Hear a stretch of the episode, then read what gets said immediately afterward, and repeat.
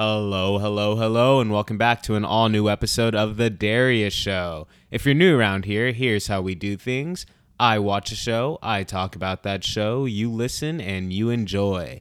For today's episode, we're going to be doing a full breakdown of season two of Hulu's Dollface. This series is one that's near and dear to my heart. It has an all star cast, it's really stacked. It has Kat Dennings, Esther v- Povitsky, Shay Mitchell, and of course, it has Brenda Songs herself.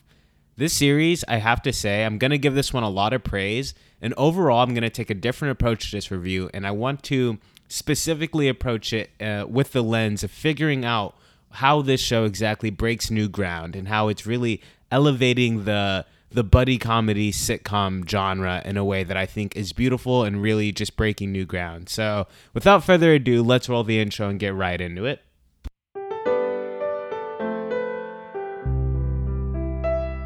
It's the Darius Show, y'all already know. Drop your booty to the floor, come give me some more. It's the Darius Show. It's the Darius Show. So, first of all, you might be asking, what is Dollface? And honestly, if you're asking that question, I highly recommend you go give this show a chance and then come back. Once you've seen a few episodes of the series, I think you'll be as hooked as I am on it. But just to give a, a quick rundown, because we are hopping right into season two here.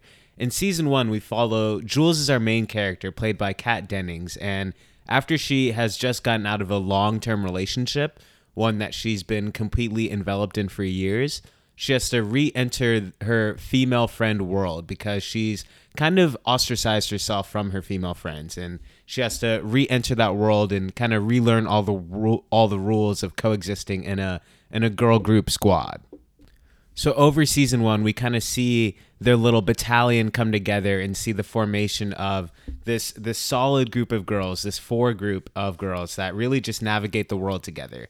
At the end of the day, this is a sitcom. It's a buddy comedy. I would say it's somewhere in between Sex in the City and New Girl with its humor and just overall narrative and storytelling and type of situational comedy that arises in this series.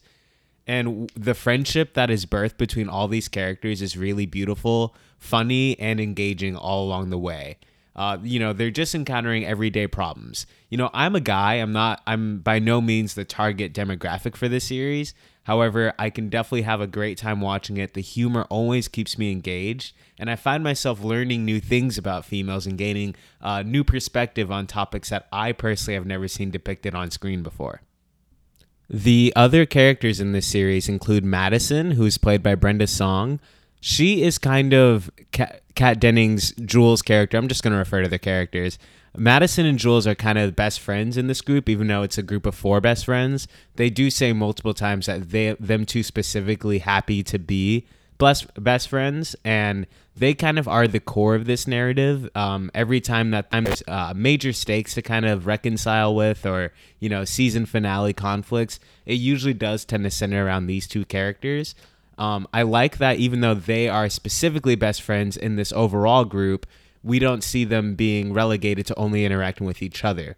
We see plenty of instances where all the characters, you know, you see every combination of two characters on screen, and each time you see those combinations, even though you might not see it all the time, it always has an air of freshness to it. And the chemistry is there between each of the characters. It doesn't just work in one direction for all of them. I love mix and matching the pairs of girls and seeing the different type of adventures and comedy that can come out of that.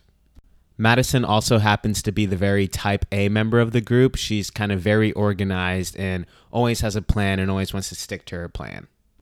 Shay Mitchell plays kind of this uh, the free spirit role of the group. She is kind of a party girl. Her name is Stella, and she's just known for having a good time, being really connected to different types of famous people around town. She always knows where the party's at. And of course, there is Stella. Excuse me. Of course, that leaves Izzy as the last member of the group. Izzy is played by Esther Povitsky. She is a comedian. I've seen her stand up special on Comedy Central, and I used to be a really big fan of her podcast as well, Esther Club. I think that she is hilarious, and she's kind of the chemical X that they add to the series that really lets it stand out amongst the rest. She, while all characters are certainly funny, every person in the series has gets a lot to do. Esther Povitsky's character Izzy is by far the most zaniest one, and she gets the most ridiculous line. She's if if anything of any of them, she's certainly the comedic relief, and her kind of wild card card role that she plays in the group really always tends to throw me off. She's a she's a unconfident character who really gets validation from the people around her. However, as this new girl group kind of forms, she's slowly but surely getting more of her own identity. We saw that happen at the end of season 1 where she stops going uh, by the same name as everybody else and she gets her own identity in this new group. That's enough of the background chit chat. Let's just finally hop into what season 2 is actually doing we pick up with our characters kind of reconvening after having spent a lot of time apart. That is because they've been dealing with the COVID quarantine of it all. I it's nice to see more shows kind of addressing this and seeing the unique ways that each show goes about addressing the whole COVID situation and kind of blending it into their reality. For these characters, they kind of just tackle it in the first episode and then they're kind of done with it. And again, I appreciate that as well. I think if they focus too much on the effects of COVID in their lives, it could kind of stunt the narrative a little bit and kind of trap us in a box, so to speak. And I'm happy, you know, moving forward past it, just right past episode one, uh, allows for these characters to breathe new life into what their natural narratives would be. That being said, I had a lot of fun uh, watching the kind of antics that they displayed for the different girls kind of dealing with the COVID world them kind of going through all the different phases of it was definitely charming and delightful to see, especially when it was played by Kat Dennings and Brenda Songs. Their chemistry as best friends really works, and it works like every time. The four girls are kind of all going to this big birthday celebration of their mutual friend, and they're all kind of confronting their lives as they're all, you know, in their 30th year on this planet and confronting, you know, do they need to be more serious in their lives? What's becoming more important to them? you know, of course, this whole thought could be strongly underlined by the fact that they all just got out of a quarantine situation, which obviously kind of stunts a lot of people and leaves people really wondering where they are in life. So that's kind of the overall uh, feelings that our girls are wrestling with coming into this season. Early on in this season, I like to see that Jules's character, our main girl, is kind of experiencing a lot of growth in season one, she was kind of the one of the four that was struggling a lot of the time, being helped and coached along by all of her girlfriends through pretty much her post breakup. But in this season, we actually see her thriving, especially in the business world. Her her boss from season one, Celeste, really takes her under her wing and kind of uh, declares that she's going to be mentoring her, uh, propelling her forward and letting her get a lot more Sorry about that. That sound that you just heard was the sound of my cat pulling down my bookshelf and causing immense mayhem in my life. You're probably wondering why I didn't just cut it out. I figured you guys should get an understanding of what my personal hell is. But yeah, so Jules gets that awesome new work opportunity, and we see her really grow in her confidence as an individual in this season. It's nice to see her kind of fully formed as a strong individual. Of course, throughout the season, she's also wrestling with the with whether or not she even wants to be with this company, and later on, she finds a really awesome new opportunity to kind of pursue. Of course, we'll link over back to that in just a little bit here, but for now, let's shift our attention over to Madison. So, Madison in this season is dealing with the wake of everything that came to light at the end of season one. And that was that the person that Madison was dating was also married to Jules's boss, Celeste. So she was being cheated on and she didn't realize it. Also, at the time, she got a demotion from her job, also kind of due to the COVID whole situation. So, picking things up in season two, she's optimistic. However, she's definitely down in her luck. And I feel like the roles are kind of reversed at this point. In season one, we saw Madison really lifting up Jules and helping her along the way. And where we find ourselves at the start of season two is Madison kind of at a low, and it's up to our girls to lift her up and kind of support her. I appreciate that she, you know, even though she is struggling, so to speak, Madison never changes as a character, and it she remains true to form for her character to stay driven, to stay optimistic, to stay busy, and you know, we see her struggle, but we don't see her give up, and we see her character on full display. That's just really another thing I would really like to give compliments for this series is that each of these females feel not only u- unique from one another, but unique as characters that I've ever seen depicted on screen before. I mean, the the tribulations that each of them encounter and the unique kind of um, isms for each of their characters just feels really well defined and something I haven't really seen in other characters. This show is breathing new life into the sitcom genre where the sitcom industry at the nowadays is honestly getting very boring, getting very dry. We've seen the same thing over and over again, and in a world where we are seeing that, it's so refreshing to see this type of character development that we get in this series. Stella's character is on a very interesting journey, and it's kind of a departure from what we've seen in season one for her.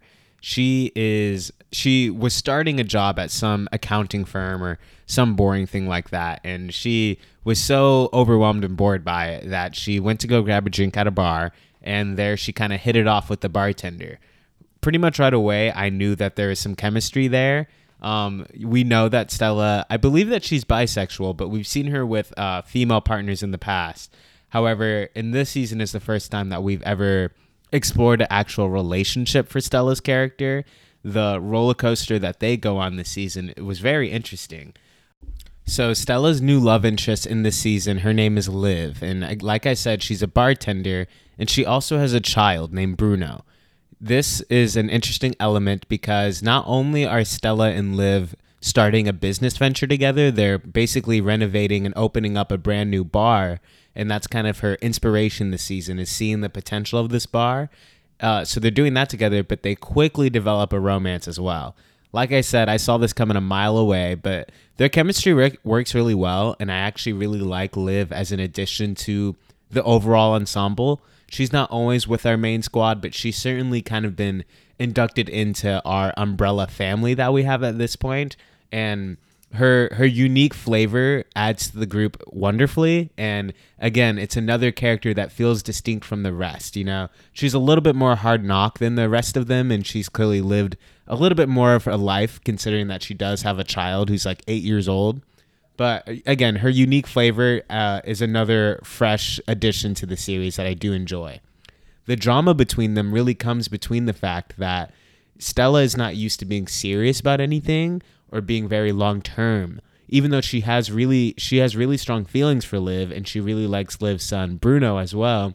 You know, they kind of have a great thing going there.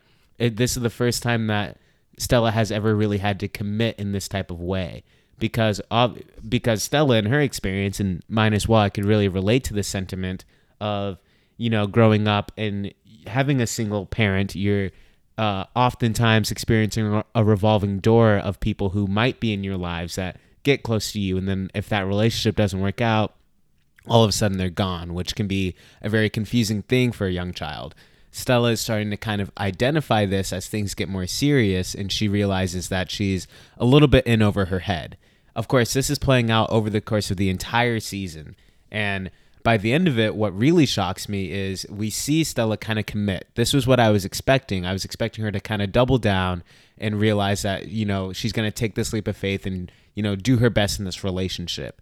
However, as she's explaining that, she is revealing that this is something she kind of has to force herself to do. And in that dialogue, Stella realizes that she needs to remove herself from this relationship. This is definitely a curb I did not see coming. Um, However, it makes total sense. I think that it was a very evolved thing for Liv to kind of call Stella out here and be like, that's great that you want to do that, but I don't want to have to be something that you have to force yourself to do. And I think that is just a big red flag that she was able to see coming. And it, it leaves our characters in a bit of a weird ground because they are still running this business together. And so we'll definitely have to see them interact a lot more in the next season. And I think there's definitely room for them to get back together. But I appreciate that the series is bringing in a unique circumstance. You know, I've seen similar circumstances, sure, but this execution of this type of plot, I haven't seen before. It's a unique reason for their relationship not to be working out at the moment. Not only is it unique, but it's realistic. This is definitely the type of situation that you would see in the real world this show really leaves room for their characters to grow always. There's, you know, even though they're constantly dealing with new situations and always learning lessons, there is always room for growth and we actually see that growth happen. We see lessons mean something to their to our characters as they take them and move on and actually grow with them. Now, Izzy's plot was honestly the funnest one to explore in this season for me. Again, like I said, Izzy is definitely like the weirdest, quirkiest character in the series, and she gets the most unique things to do, you know? And in season one, she was really unconfident, you know, really quiet. She wants a lot of attention, but she's just really kind of embarrassing, kind of nerdy. That's kind of her character, you know what I mean? She's always kind of stepping in it. And in this season, we pick up right away, and in quarantine, she fell in love with this perfect 10 guy. And immediately you are a little bit like, okay, this seems a little bit odd, but okay, I'm rolling with it. And even I have to admit, as a as an audience, as a viewer, I was skeptical. Is there some way that this guy is using her? And there are other characters that kind of think that along the way here. However, their relationship is genuine. He just genuinely loves the heck out of her. And even she can't really believe that. Um, again, this is not something I've really quite seen, and especially the way that this conflict arises and develops over the season, I've never seen this type of storytelling before. I mean, tell me if I'm wrong or if this has happened before, but it's not something I'm familiar with. Early on in the season, we see Izzy's character being really insecure about the fact that she feels uh, kind of inferior to her boyfriend. And one of her early plots is actually wrestling with the fact of whether or not to even post him to social media. She doesn't necessarily want to go public with him. This is because she doesn't want to feel other people's judgments on, you know, why are they together? Um, realistically, what she's doing here is just projecting her own beliefs onto what she fears other people will think about her relationship. Now, this really comes ahead in the middle of the season when she has to have a confrontation with him, where in this episode, over and over again, she's accusing him of wanting to break up with her even though that's not the situation whatsoever. She's completely reading into it. Her friends aren't even on board with it. She's just kind of overwhelmingly has that opinion. And what we slowly start to understand is that she actually is the one who needs to break up with him. She explains that she feels she feels sick to her sick about herself whenever they're together because, you know, his beauty just makes her feel like in contrast that low of herself which is just really interesting. I like that she was able to identify that emotion and kind of pull trigger on ending that relationship at that time. At the time, I really felt like that was a wise and grown decision for her.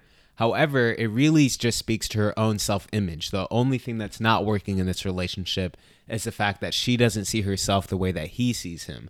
And I didn't realize it in that moment, but when they kind of bring him back in at the end of the season and kind of rekindle that relationship, I think that that makes a lot of sense that she just needed to go on some personal growth before she was able to embrace his love from him.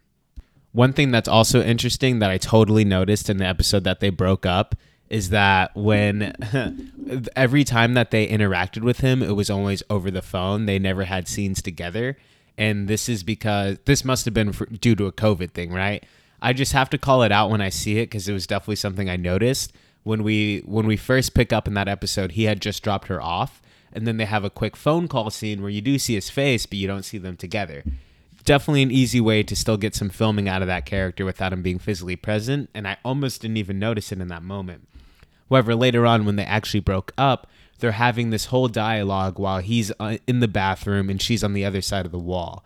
You know, they kind of justify this with saying, "Hey, just stay in there. If I look at you, I'm afraid I won't be able to say what I need to say." And surprisingly, this scene actually plays out really well, even with considering the fact that he's not even present in the room. I just have to give a compliment to the directing team that was able to pull this off. You know, this was a big, weighty moment for Izzy, one of her biggest moments in the season, in the series, really. And somehow they were able to pull it out without it feeling awkward, without him not physically being there. I don't know. I was just impressed by it. Later on, uh, Izzy gets another really big plot, and that's actually that the Allisons are trying to poach her again. If you saw season one, you'll know that the Allisons are this group of girls that all have the name Allison. They're kind of a culty group of uh, perfection, I guess you could say. They're all about that wellness brand and kind of coming off perfect and poised all the time.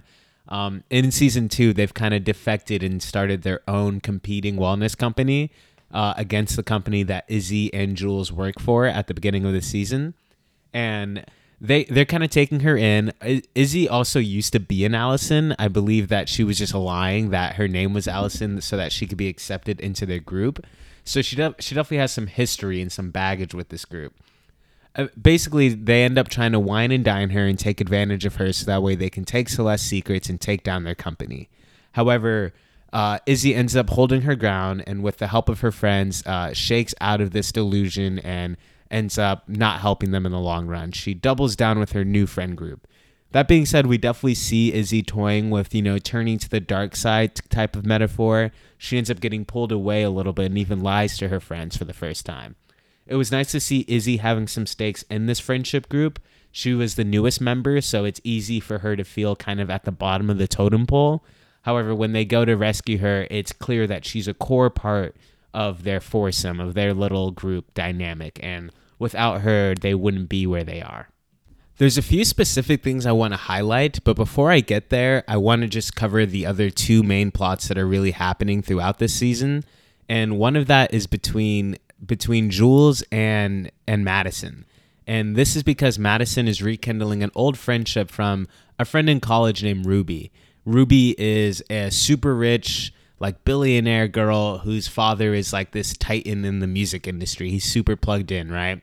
And so at first uh, Madison is kind of just networking with her, but they kind of rekindle a nice little uh, friendship between the two of them. It's kind of a quick flame that burns out fairly quickly. However, it's definitely the type of thing that feels re- very realistic. Jules is feeling kind of on the outside because, you know, Madison is usually her main girl, her rock. However, Madison now kind of has a new budding friendship that feels kind of equally as strong. They're kind of really obsessed with each other right away and spending a lot of time with each other again, this feels super realistic to what I see in the real world, you know? I mean, I've had tons of friendships where it feels like, you know, you and this one person are kind of really on for a certain period of time, and then that can kind of shift to, you know, it's not that not every, you know, all these people aren't your friends. I can have multiple strong friendships at one time. However, there are times where certain dynamics end up feeling stronger in one moment, and, you know, I can see where Jules is coming from, feeling kind of on the outside all of a sudden now that there's kind of this new focus on Madison's in Madison's life. There's a specific scene um, where they utilize surrealism, and I'll talk about their usage of surrealism later on. Um, but that they highlight this perfectly, and you know, Jules is kind of doing a deep dive investigation on finding out where Madison is spending time with Ruby right now instead of her. It was kind of funny to see her connect all the dots. And I know all of us have been Sherlock Holmes on social media before, checking locations, checking consistencies in Snapchat stories. I thought that that was really funnily done. And again, just a realistic take on what, how people navigate the world nowadays. I like that Madison and Jules are able to have multiple honest and direct conversations about the situation not every conversation they have about this dynamic is a productive one, and it definitely leads to a lot of their drama this season. However, there are multiple instances where they are able to kind of ta- tackle this topic in kind of a direct way, and they are able to work through it efficiently. That's kind of a good thing that the show depicts as well, is just what the power of communication is and it doesn't feel like a cheesy like let's say how i met your mother ending of an episode everybody learns their lesson while the guitar acoustic guitar starts playing in the background right? It doesn't feel that simple. The conversations that they have to solve the conflict between these girls always feels just a little bit more realistic than what you might see on a te- on a network television series you know what i mean it feels like the series is genuinely trying to model what it is to be a healthy, nuanced, you know, uh, mentally health wise, uh, strong individual in the world in, you know, a post 2020 world. Now, one thing I really want to harp on is how this universe utilizes surrealism in their storytelling. At, at least in once each episode, at least each at least one per episode, we will get treated to uh, a completely just surreal scene that isn't like actually happening. It's supposed to just be a fun metaphor to depict what kind of challenge the girls are navigating in that moment. Um, I want to highlight a few ones because I think that they're just so good, and it's a great way to kind of distinguish this distinguish the show self from other series that might do a similar thing. For example, Scrubs. At the beginning of the episode where Izzy breaks up with her boyfriend for the first time, um, there's a great visual metaphor that they use for Izzy is kind of starting a tornado of assumptions and is like, you know, she sees a random she sees a random interaction with her boyfriend and she writes this whole narrative where he she thinks that he's breaking up with her. And so the metaphor that they use is that, you know, there's this tidal wave, this tornado that's happening from Izzy's emotions and they have to confront it. They have to kind of talk it through and explain to her why that isn't a valid assumption to make um, in order to calm the storm down. They have to go to the eye of the storm, the root of the problem, and they do that with like basically recreating Tornado, that really old crazy movie. Um, you know, they get in the van and they're driving straight into the storm, and it, them doing that was really funny. On almost all of the visual metaphors they use, there's always this like female cat kind of connoisseur character that's really a guiding force for all of our females. She does a fantastic job, and I really just want to highlight the actress for it. And her name is Beth Grant. Beth Grant, you kill it. You provide all the great humor and all the wisdom throughout the series. It's so well done, and I really appreciate what she brings to the table. There's another one of these scenes that comes as a just a delight, and it's in an episode. I think it's episode three or four, and it's when uh, Madison is kind of feeling at her low, and Jules is feeling at all time high. She just got this job offer, and we kind of cut to a, a, big stock room, very Wolf of Wall Street. You know, the stocks are going all over the place, and we basically get these businessmen explaining how. Uh, how Madison's stock is plummeting while Jules' stock is through the roof, and again, there's not much to discuss to discuss there. It's just the humor that they use to display it and the references that they make always hit. They're always on point, and they they honestly do a great job at explaining a lot more of the situation that's going on without just plainly saying it. You just jump into this metaphor and it just works right away. I don't know. There's not much more I can say about it except for it's just one of the unique flavors that I love into the series. But yeah, you know, I kind of lost my way a little bit here, but that's probably about going to bring our conversation to a close where we end off with our characters. You know, I'm sure we're going to get a season three. I'm excited to explore everything that we've seen with our characters and see what's next for them. You know, Jules uh, has this exciting new business opportunity. She has a new job that is on the table for her. However, it's going to be a few months before she can start that job. So now she's pretty much unemployed, and it looks like she's heading over to Greece along with Madison. Madison is on the way back up in her business opportunities as well. Uh, she definitely has a lot of new leads, and she has some new people under her belt that she should potentially be able to kind of cultivate to being big stars. So everything looks good for her. At this moment, she doesn't have a romance in her life, so I'm sure that we'll get a new character to kind of play her off of in the next season as well. Stella, as I mentioned before, is she she's just been broken up with. That being said, she just started this new bar with the person that just broke up with her. So excited to see where we get with her character. I'm sure she'll be wrestling with those themes a lot more and kind of growing up. I think is going to be a major theme for her character more than any of the others. And of course, Izzy. Izzy is now stepping into the same role that Jules was just in as being kind of the right hand to Celeste. She's going to be taking on some new responsibility and seeing her play play off of the other characters in the workplace, but now as a superior to them is going to be a welcome addition as well, giving Izzy a little bit more to do now that she's got her Killer Ten boyfriend back in the mix and is going to be uh, in this new new stronghold position in her company. It's exciting to see what's going to happen there. All these girls are killing it. I love to see it. Um, I wouldn't think that I would have liked a show revolving around, um, you know, late twenties single females so much, but I really do. This show has really captured my heart and caught my eye for sure. If this is setting the new bar for what sitcoms will be moving forward, I'm all here for it and I can't wait to see more. Hulu's Dollface season two, you killed it. You knocked it out of the park. This one is definitely going under my like top 10 recommendations for 2021 shows, which that's a hint at a big list that I'll be doing later on. But yeah, that's it for today. Thank you for giving this a listen. If you haven't already, follow me on Spotify. Check me out on Instagram and, and TikTok. That's the Darius Show Pod for both. The Darius Show Pod on both of those platforms. Give me a follow, like some of my stuff. I would really appreciate it. And if you're listening to this and you're enjoying it, send it to a friend. But for today, that's going to bring us to a close. Thank you, and I love you.